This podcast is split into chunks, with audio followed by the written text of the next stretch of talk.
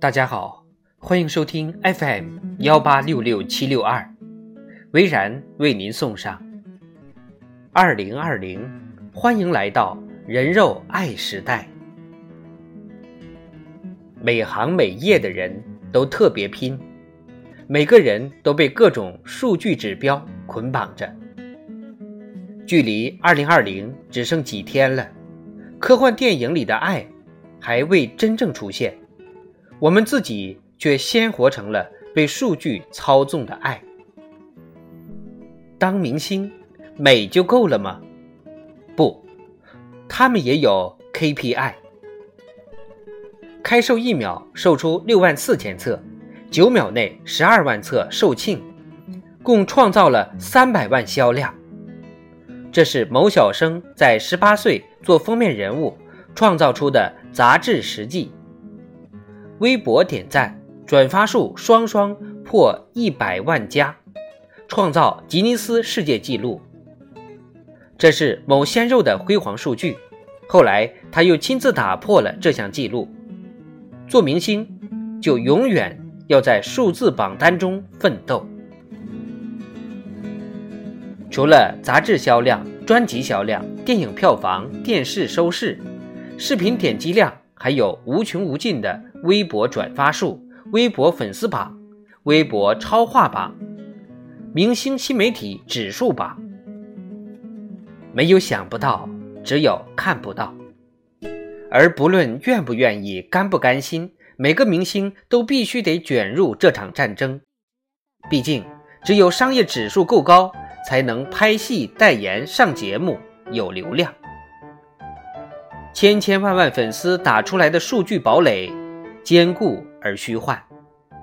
如果不想服从这样的规则，想跳出来，可以吗？可以，但跳出来之后，还有一个淡泊名利排行榜等着你。抖音、快手、小红书、淘宝直播，短视频风口涌出的主播们。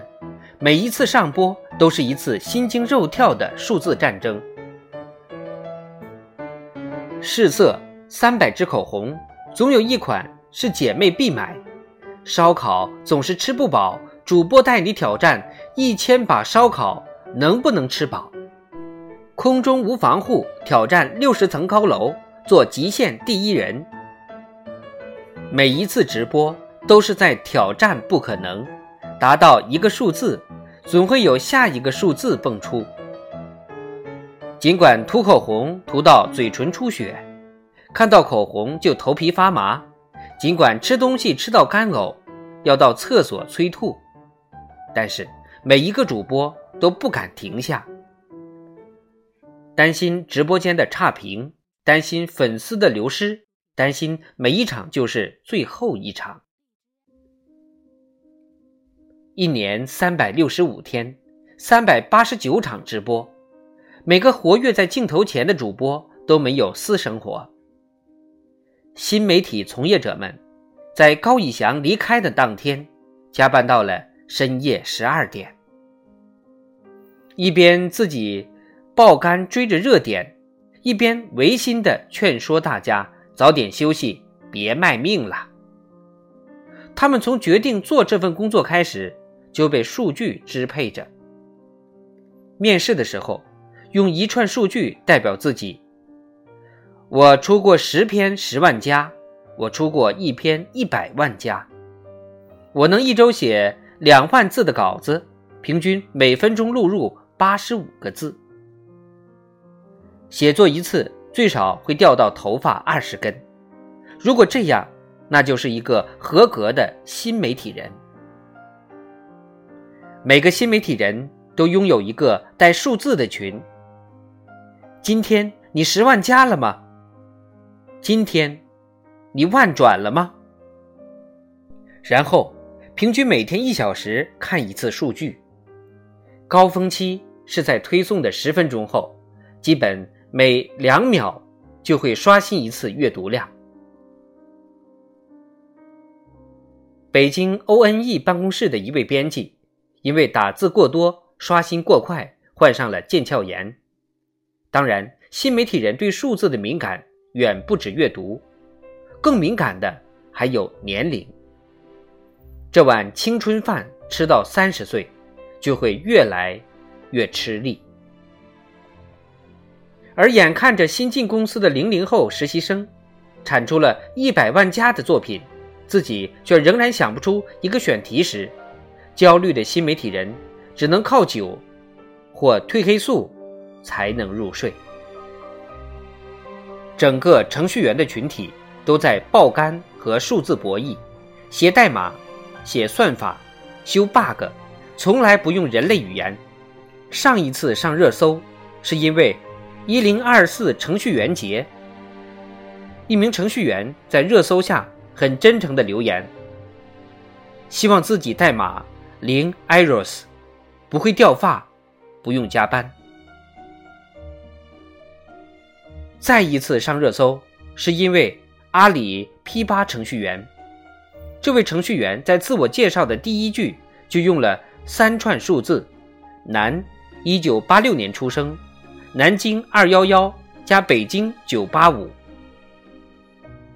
他们早已习惯把数字和自己画上等号，毕竟数字是衡量一切事物的直观标杆，但也是最冷血、最残酷的标杆。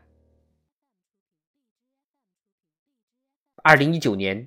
小学生的世界也依然爱画，他们是量子波动速读和智能头环。经过量子波动速读培训的小学生，五分钟内就能看完十万字的书，记忆力突增十倍以上。他们说，书翻得越快，和宇宙的距离也就越近。当然是假的。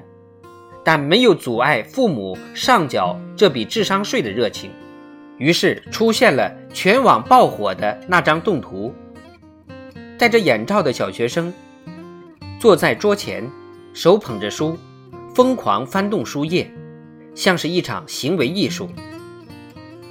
不止速读，还有头环。浙江金华一所小学为学生统一在头上配备了一款智能头环。带上设备后，上课专注亮红灯，上课走神亮蓝灯。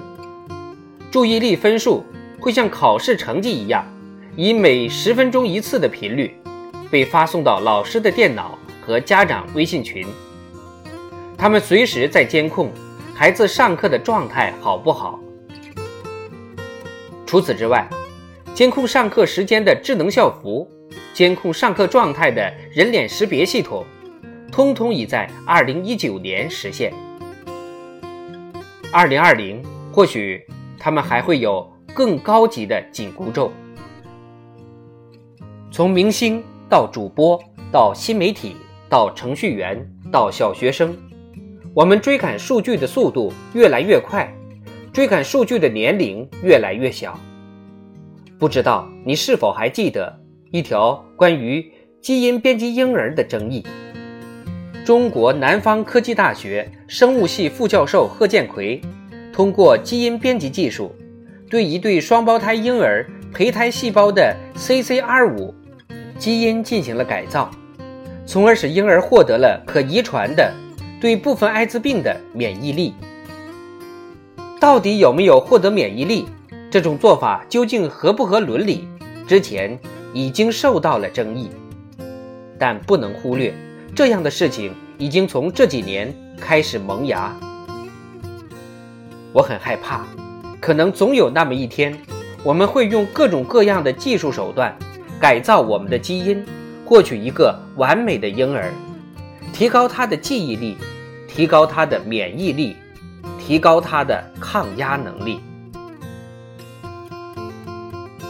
如果一个堪比爱的完美人类真的存在，那我们这些不完美的人，该去往何处？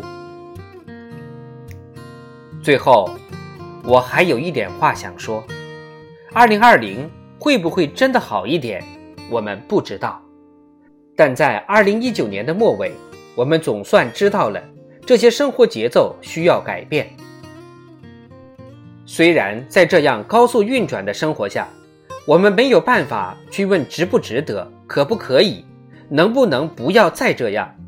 只能被洪流裹挟着向前奔走。但在洪流里奔走的同时，我很希望大家都能披上铠甲。这个铠甲在我看来，是这世界上没有哪件事值得用生命作为代价。我们努力工作，其实是为了获取让自己活得更快乐的底气，而不是恰恰因为他搞丢了自己的生活。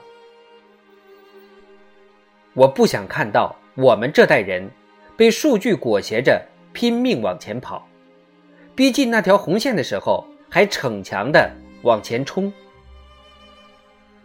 所以，朋友们，累了就慢一点吧，难受就停下来吧，毕竟我们不是爱。